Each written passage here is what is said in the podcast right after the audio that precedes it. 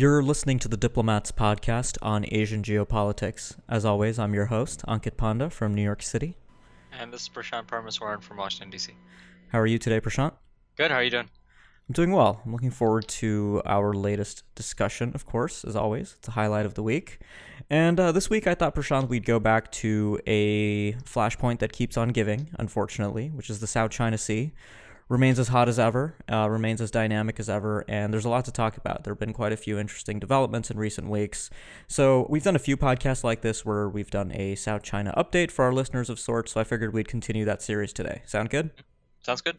All right, cool. So, um, just to kind of lay out for listeners what's on the agenda today.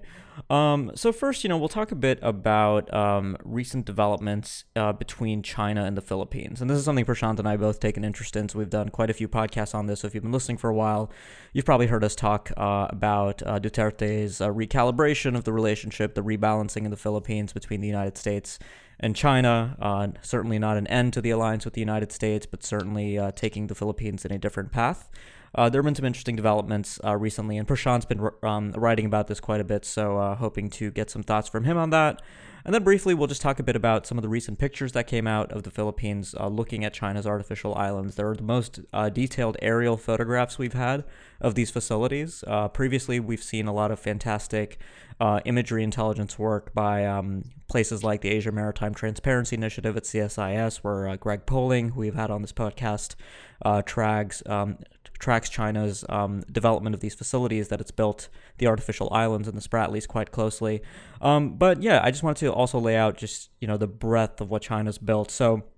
I think at latest count, we have about 72 jet hangars uh, among all of the seven Spratly facilities uh, mobile missile shelters, uh, radar and signals intelligence facilities, ammo depots, point defense emplacements, and of course, uh, three airstrips that are capable of accommodating um, any and all aircraft in the People's Liberation Army Air Force or People's Liberation Army Navy's um, aircraft inventories. Uh, so that's um, the scale of where we are today. And of course, we have over 290,000 square kilo- um, uh, square meters of um, reclamation completed successfully in the Spratlys.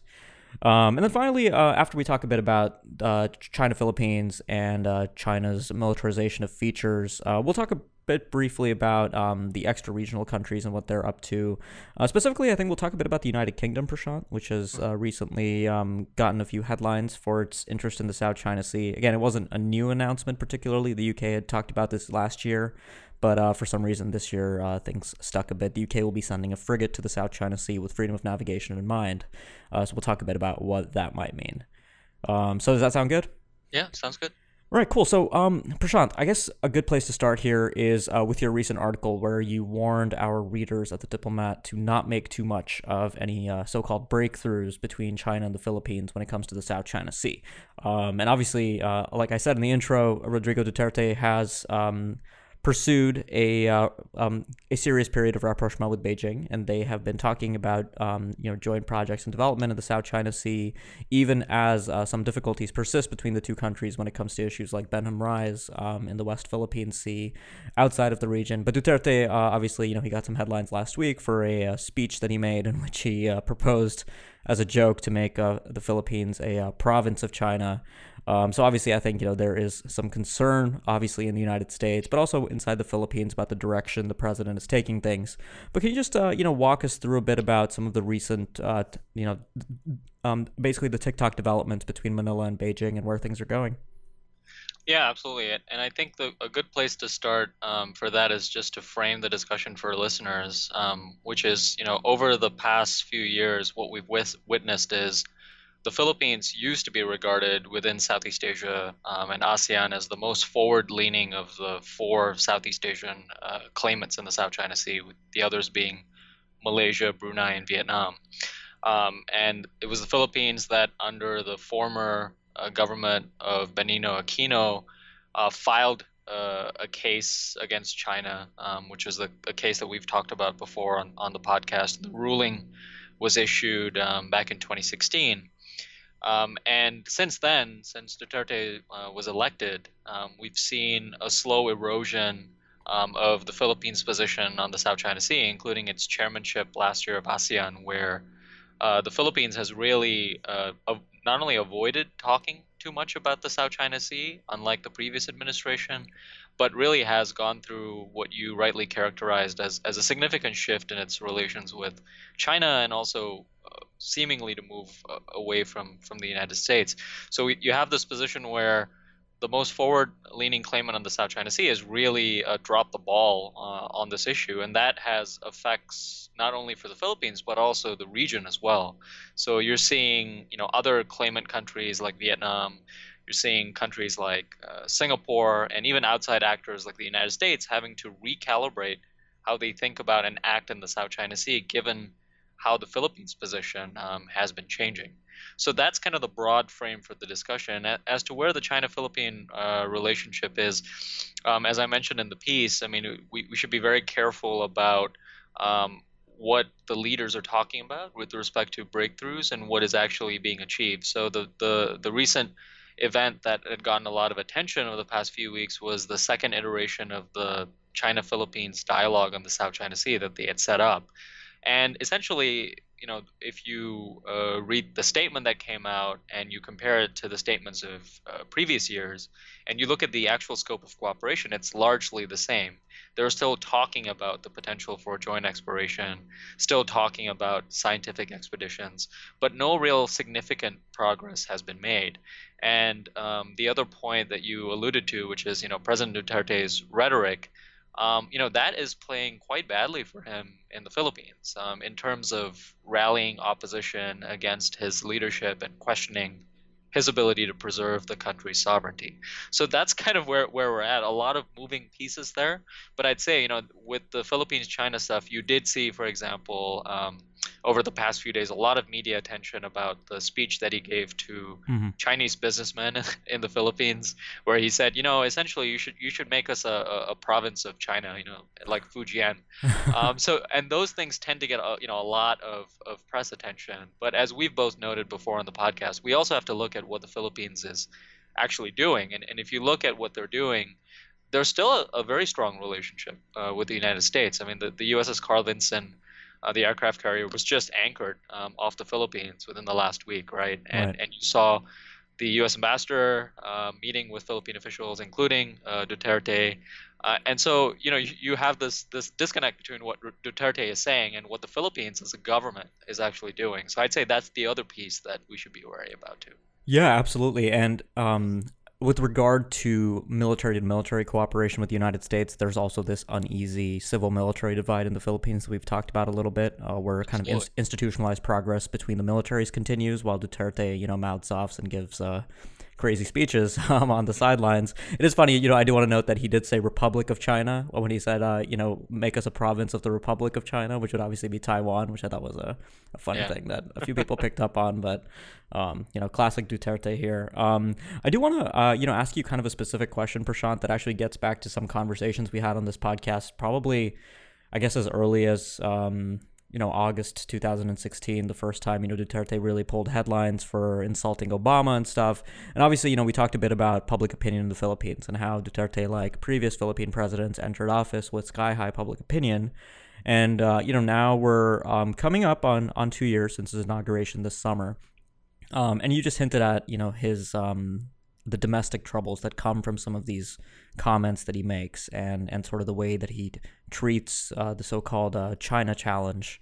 Um, where do you see things really uh, uh, going for Duterte from here? I mean, is he going to be in serious political trouble soon if, if something doesn't change? Yeah, I mean, I, I think that's very much the, the big question for Philippine politics um, for 2018. Usually, usually in Philippine politics, because you have a president who has a single uh, six-year term in office, what you have is within the year and year and a half, um, people are still working out uh, whether they can make a deal with him, whether things are going to be changing. And usually in the second and third years, when you see um, both the president rolling out his agenda in terms of some of the ambitious things domestically, but then also the opposition starts to solidify, particularly in, in, in the legislature. Um, so far, I mean, the, Duterte's position is still quite strong um, in the Philippines. But I'd say, I mean, it, when he's trying to roll out and do so many things, like, for example, he's proposing um, a, a, federalist structure for the Philippines, he's rolled out a bunch of other ambitious proposals Um, when you're doing that, you, you want to save your political capital for those tough uh, domestic issues, and you know, wasting wasting that on China seems to be um, kind of uh, misguided because you're you're you're wasting that political capital when you could spend it elsewhere. So I, I think that's kind of the broad frame of, of where this is going. And the other interesting part of this, obviously, is you know we I, I kind of referenced that earlier. Um, the Philippines position creates all kinds of problems and challenges for other countries too. So this year, in an ASEAN context, Singapore holds the chair for, for ASEAN. And the Chinese, you know, ever since, you know, last year when the Philippines held the chairmanship, have been going to various Southeast Asian countries and essentially saying some version of the following, which is, hey, if the Philippines, the most forward-leaning claimant in the South China Sea, isn't making noise with us and is willing to do things like join exploration or, or, or talk to us about it, why are you guys making such a big fuss? You know, um, and so that's an interesting dynamic that plays out too. And so you're seeing the the, the Singaporeans too try to maintain uh, their usual sort of uh, consensus position on on ASEAN and try to make sure that statements reflect international law, but also, you know, being very careful about how they message this because, you know, Singapore is not a claimant uh, on the South China Sea disputes. So I, that is an, another component of the challenge for ASEAN and Southeast Asia that's interesting to see play out in 2018. Yeah, um, you know, on on the Singapore front, I thought it was interesting. Um, you know, reading some of the reporting coming out of the Munich Security Conference. Um, that uh, you know Singapore's defense minister um, at a roundtable, he really offered a very kind of empathetic readout of China's thinking about the South China Sea, which is unusual for I think a um, a sitting defense official from another country to do. And you know, I mean, we've talked a bit about kind of Singapore's difficult relationship uh, with China, and and certainly within ASEAN, where the Singaporeans have taken leadership in certain um, summit settings, especially uh, where there's you know there's been some difficulty within ASEAN coming to an agreement on a statement. We've seen the Singaporeans take the lead, but I think now um, with the chairmanship, um, you know there are a lot of serious question marks, at least in my mind. And you know I imagine we'll we'll learn a lot more about how the Singaporeans are going to manage this as we head into uh, you know the early the foreign minister summits in the late summer, and obviously the uh, the usual November summitry in Asia.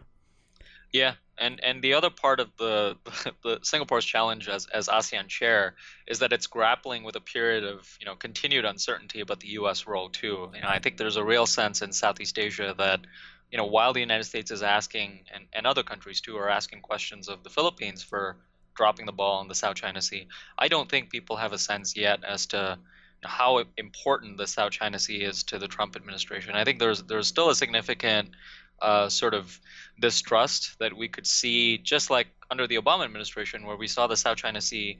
You know, it was an important issue for the Obama administration, but there were times where more forward-leaning actions could have been taken on the South China Sea, but the administration uh, demurred because they wanted to make sure that they didn't jeopardize the relationship with China.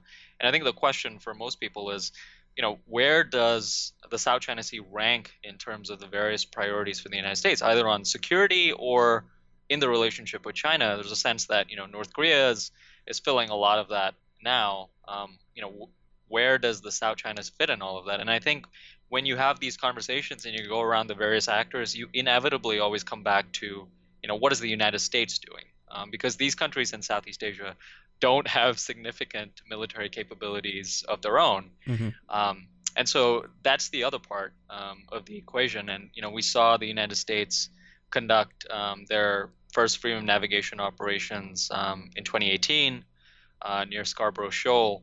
And I guess you know that's the other sort of uh, you know development that we should talk about in the Trump administration's approach. And and you wrote a piece about that um, a couple of pieces actually following the FONOP. I mean, what, what's your read on that and where the Trump administration's headed um, for 2018? Yeah, I mean, I think um, I think everything that I've seen with the way the administration has approached the South China Sea um, has left me, you know, like you, um, uncertain about the the placement of this issue in kind of the larger um, ladder of priorities uh, in the Asia Pacific. I think we can all say with confidence that North Korea is at the top of that list. Um, but I think it gets quite fuzzy and debatable the further you head down that list, you know, where exactly the South China Sea sits. And I think the Obama administration struggled with that too. So it's not something that I hold the Trump administration uniquely uh, at fault for here. Um, I think with the FONOPS, uh, you know, we've we have seen this decoupling between um, Pacific Command, which has, uh, you know, I think had enjoyed the free hand that I think it wanted under the Obama administration to keep up the drumbeat of, of the FONOPS. Um, and I also have it on good authority that there have been unpublicized FONOPS uh, that nobody's reported on, um, that I unfortunately don't have the details on either. But um, so, you know, there have been FONOPS uh, in the final months of 2017 that we didn't hear about. So uh, the Trump administration is, um, as far as the tempo goes, has significantly changed um, the Freedom of Navigation Operation program um, with regard to the South China Sea specifically. Um, and I think, you know, for a lot of um, the more um, legalistic minded observers of the South China Sea, this is kind of the platonic ideal of what the FONOP program should have been from the beginning, which is that, uh, you know, quiet, kind of a fact of life in the South China Sea, doesn't really get massive headlines and talked about a lot. You know, the U.S. does the operation. The Chinese use regular procedures to warn and escort the U.S. ship away from their islands, and then put out their angry statement. But in the process, the U.S. gets to sig- you know signal that this operation um, simply protested excessive maritime claims. You know, this is not about sovereignty. This is not about um, the territorial features and who they belong to. This is not about you know showing that the U.S. has primacy um, and presence um, in the South China Sea. This is about a, a, narrow legal question under the United Nations Convention on the Law of the Sea, and I think that's actually you know gotten through to the Chinese. I mean, we've seen them, um, mm-hmm. you know. Uh, a downgrade, I guess, the salience of the nine dash line a little bit in their public messaging and diplomacy. And, uh, you know, that I think has been a process ongoing since uh, the hearing, which uh, invalidated that under international law and an embarrassment for China. Um, but really, you know, as I said at the beginning of the podcast, um, nothing will ever, you know, I mean, n- none of this. I mean, FONOPs are not a solution to the fact that China has built these massively capable military bases in the middle of the South China Sea. I mean, that is a fact of life. And um, the United States and its its like-minded partners, uh, you know, you can take the Quad, uh, Australia, Japan, India. You can take extra regional states um, like the UK, the EU, um, even France. Uh, you know, there's simply not a a solution to rolling that back, right? So, I mean, um, it is a fait accompli um, in the South China Sea that China now has these features. Right. Um, but you know, I mean, maybe that's a good point actually to talk a bit about, um, you know, a newcomer possibly to the FONOP game in the South China Sea, which is the United Kingdom. Um, so recently, um, Gavin Williamson, the British Defense Secretary, was in Australia, um, and in a speech, he simply reiterated what the UK had already said last year, which is that they were going to send a frigate to the South China Sea after a deployment to the Pacific Ocean, and it would transit the South China Sea. Um, and I believe what what Williamson said was that this operation would take place with freedom of navigation in mind, um, but not, um, you know, and he also echoed his predecessor, um, Michael Fallon, saying that we have the right of freedom of navigation and we'll exercise it, very similar to the U.S. dictum of we will fly, sail, you know, wherever international laws, uh, law allows. Uh, the UK is very much on the same page as the United States um, on this issue. And actually, what's uh, interesting is that um, Williamson, in a recent speech to MPs, um, back in London um, emphasized uh, of China on a list of threats, um, which is not something that you usually will hear in the UK. I mean, especially, you know, we heard a lot about uh, the rapprochement between the UK and China economically, especially under the previous government of uh, David Cameron, um, which I think took a very different approach to China, especially with um, the chancellor, uh, the chancellor of the exchequer, um, George Osborne, who took a, a particular interest in uh, building economic ties with China. But I think the UK is is starting to come around to um, this understanding of China that maybe the United States also shares, uh, as we've seen with the national security strategy, which also lists China as a strategic competitor. So I think there is an appetite now in the UK to uh, potentially play a greater role in the South China Sea. I'm not sure we'll see the frigate, which is a Royal Navy Type 23, um, Her Majesty's ship uh, Sutherland, undertake a freedom of navigation operation like the U.S. Arleigh Burke destroyers do, which is you know sail within 12 nautical miles in either innocent passage or do a high seas assertion operation. I think the UK will simply show that it is present in the Asia Pacific, that the Royal Navy remains a global navy. Um, you know, we saw the Royal Navy and the French Navy join the US and Japan last year for an exercise off Guam to show their presence in the Western Pacific. And I know there are some observers in the UK who are uh, proposing um, joint patrols for the UK and France in the South China Sea, which is an interesting proposal. Um, as you might remember from the 2016 Shangri La dialogue, the French, um, then French Defense Minister uh, Jean Yves Le Drian uh, made, you know, he had a quite uh, call to arms uh, for uh, freedom of navigation in the South China Sea. And he's now the foreign minister um, back in France. So there might be some room for cooperation there um, as well. Yeah, absolutely. I mean, I, I, I think the, the British role is, is interesting from a number of uh, perspectives. I think one, um, the fact that you have uh, the British and, and the French and, and, and the Europeans and other actors involved in this makes it less of sort of a U.S. Uh, dominated landscape and a U.S. China competition, which freedom navigation operation shouldn't really be about, right? I mean, as we've discussed Right. before and, and we've said today, I mean, it's it's about international law and it should be a fairly standard practice. So, uh, in, in my view, I mean, the, the more countries that are involved, um, the better. But it also does bring up bring bring up this this very uncomfortable question, which is, you know, these what these outside actors do is important. You know, the United States, the UK, Japan, Australia. But you know, what good is all of that if you know the most forward-leaning claimant in the South China Sea, the Philippines, is is, is dropping the ball, right? Right. um, uh, it, it limits what these countries could do. I mean, it, under the Aquino administration, the Philippines used to be a hub for these countries to actually engage and conduct these operations. And to a certain extent, under the Duterte administration, they've had to fly a little bit more under the radar. And that has, I think, slowed down the momentum for some of this multilateral um, activity, which, which has been unfortunate. Um, but I also think it, it leaves room for other countries to step up to the plate too. I mean, Vietnam is another country that has been stepping up its engagement on the South China Sea question. There's there's limits to what the Vietnamese can do there um, Right. as well because of their history, but it, is interesting to see this this broader dynamic um, play out in that sense. I, I do think you you also flagged a really interesting point, which is this kind of hardening rhetoric we're seeing in some countries on on China. Um, it with the Trump administration, I do sense there is is a crowd and, and sort of a, a sense of perspective on that. I'm I'm not sure how it will play out. Um, and the thing about framing the South China Sea issue under the Obama administration, it was framed directly and deliberately as, you know, this is about the rules, right? Uh, and the, the rules based order, and obviously a lot of cynical uh, responses to that. But under the Trump administration, I feel like we haven't really gotten a sense of how the South China Sea issue is being framed. I think there are folks who are trying to frame this as a US China competition issue.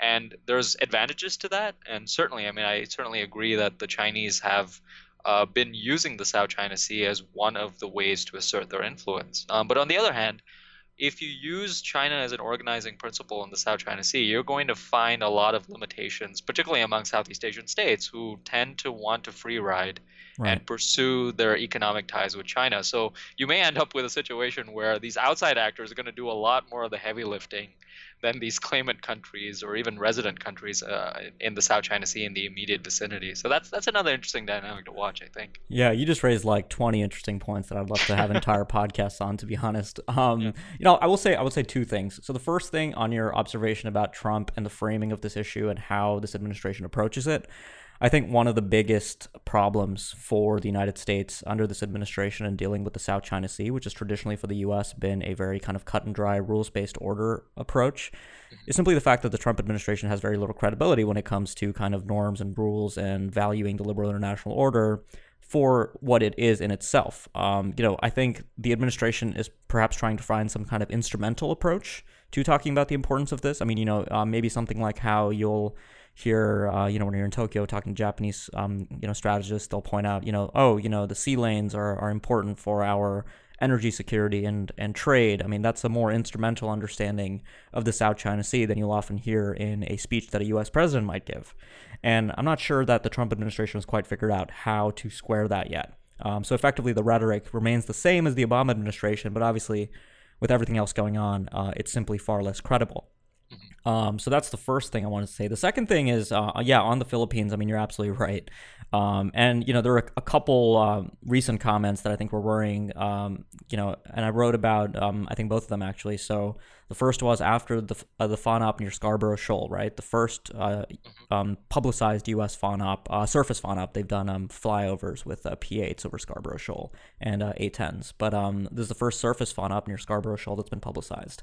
You get a presidential um, palace spokesman in the Philippines putting out a statement saying that all right, this is great, but this is really, you know, freedom of navigation, that's the US's problem. You know, we have our own problems to worry about. So that's the first thing. And that's, a, you know, obviously a terrible message for a Philippine uh, presidential office, um, you know, spokesperson to put out after um, a a op near Scarborough Shoal that China, you know, sees from the Philippines, obviously. And then the second thing is, uh, you know, Duterte, uh, Duterte himself, um, in that same speech to the Chinese um, Filipino businessmen, um, talking about you know the the Chinese bases in the South China Sea, the artificial islands. He says, you know, oh, all of that. That's again, that's aimed at Washington. That's not aimed at us. Uh, you know, if there's a conflict, it'll be between China and the U.S. You know, we'll be on the sidelines, and that's you know problematic for not only kind of the rules based order reasons, but also within the context of the alliance, right? Right. Um, poten- you know, one of the scenarios that a lot of people imagine in Washington that U.S. Um, that the U.S. would end up using kinetic force in the South China Sea would be to come to the defense of the Philippines. Um, so that I think really you know merits highlighting as well. So yeah, I mean you know all these extra regional states that are uh, gonna gonna potentially come to the table on freedom of navigation operations, all of that's going to have very little um, effect in the end um, if the Philippines um, continues down this path. So, um, Prashant, I know we're going to come back to this stuff because the South China Sea never goes away, and we're both obviously keeping on top of it for for ages. But um, Yep. thanks for joining me today. Yeah, good to be with you. Absolutely. Uh, for listeners, if you enjoyed what you heard and you'd like more, make sure you subscribe on either iTunes or Google Play. And if you have been a subscriber for a while and you like what you hear, uh, leave us a review. That really helps get the word out about the show. Thanks a lot for listening, and we'll be back next week with more.